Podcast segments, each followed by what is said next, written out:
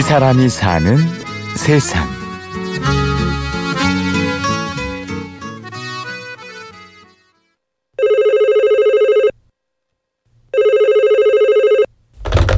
네, MBC 라디오 이 사람이 사는 세상입니다. 네, 안녕하세요. 저는 원광대학교 졸업생 28살 강정길입니다. 네, 무슨 일로 전화하셨나요? 저희 학교 구두방에 조금 특별한 아저씨가 있어서 소개해드리려고 전화해드렸습니다.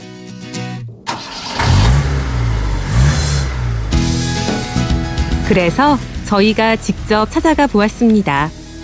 전북 익산에 위치한 원광대학교.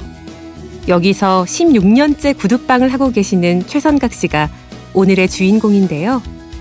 과연 어떤 곳이기에 졸업생 강정길 씨가 특별하다고 제보까지 주셨을까요?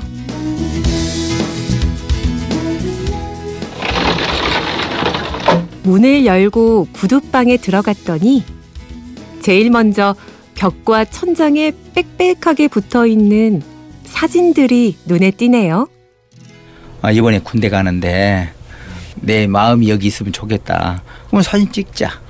찍어서 이렇게 걸어놓고 걸어놓고 한 것이 현재 이렇게 됐어요.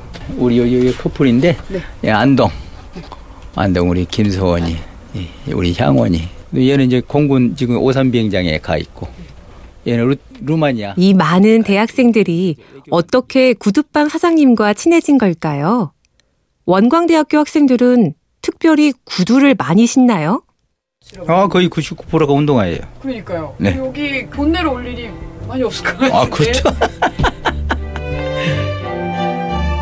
구두를 고치러 온다기보다도 차 한 잔 마시러 오고 어디 휴가 가면 휴가 갔다 왔다고 방학 끝나면 방학 갔다 왔다고 그냥 수시로 들려요. 구두 고치러가 아니라 차를 마시러 구두방에 들른다고요? 여기는 하루에 이제 커피가 50잔에서 60잔 정도가 커피가 나가요. 어, 시골의 그 원두막에 외할아버지 가수원에 가는 것처럼 편타고 그래요. 그리고 저 인상이 편찮아요. 그러네요.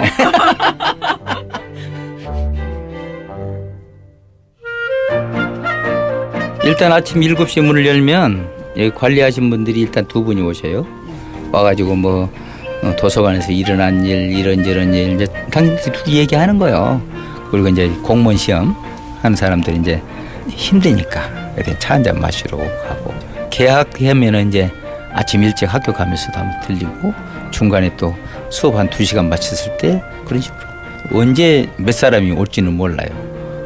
오면은 여기 커피 포트하고 다 있으니까 참새 방앗간 들르듯 시골의 외할아버지 만나러 가듯 이 사람 저 사람 최선각 씨의 구두방을 찾습니다. 하루에 5, 60잔씩 나가는 커피값은 어떻게 감당하는 건지 궁금해지는데요. 커피가 한 박스에 170개, 200개 정도 들었어요. 그것이 한 10개 정도, 20개 정도 남았잖아요. 가져와요. 이상하게 아- 커피가 떨어진 적이 없어요. 제가 사본관 한두 번 정도 학생들도 동아리 모임에서 가져오기도 하고 또 전혀 관계없는 딴 데 지나가면서 빈손 오기 미안해서 아 미안할 게 없거든. 근데 커피 주고 가고. 이렇게 한 평 반 구두방은 사랑방이 되었고 구두 수선사 최선각 씨의 부업은 상담사가 되었습니다. 아, 길 모르는 사람들은 뭐 길을 알려주고 그리고 또 이제 학비가 부족하면 장학금 알선 그 이제 여자친구가 생기면 누구냐 그분을 모시고 와라. 그 모시고 오면 이제 수상을 봐줘요. 손금을 네, 관상을 봐주고 사실 저희에게 최선각 씨를 소개해 주신 강정길 씨도 취업 준비로 한창 힘들 때 구두방을 찾던 학생이었는데요. 취업 때문에 뭐 자기소개서 쓰고 있는데 음.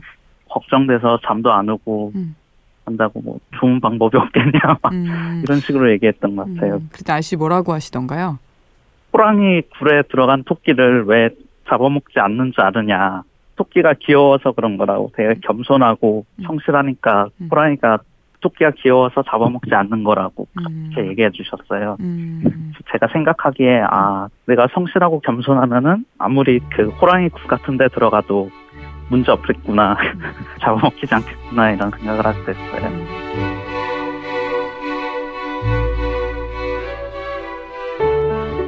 아저씨 저 4학년 때 자주 찾아갔던 정길입니다. 성공해도 찾아오고 실패해도 찾아오라고 하셨는데 취업하니까 또 찾아갈 시간이 없네요. 아직까지 못 찾아뵀는데 언제 꼭 시간 되면 찾아뵐게요. 큰 나무가 있으면 그늘이 생기잖아요. 그러면 나무가 오라는 건 아니거든. 그늘이 있으니까 큰 거지. 이? 그거예요. 그늘 같은 거. 더울 때 그늘 같은 거. 겨울에 난로불 옆에 같은 거. 그런 거죠. 시원한 나무 그늘 같고 따뜻한 난로불 같은 사람. 최선각 씨의 이야기였습니다. 지금까지 취재 구성 장수연, 내레이션 임현주였습니다.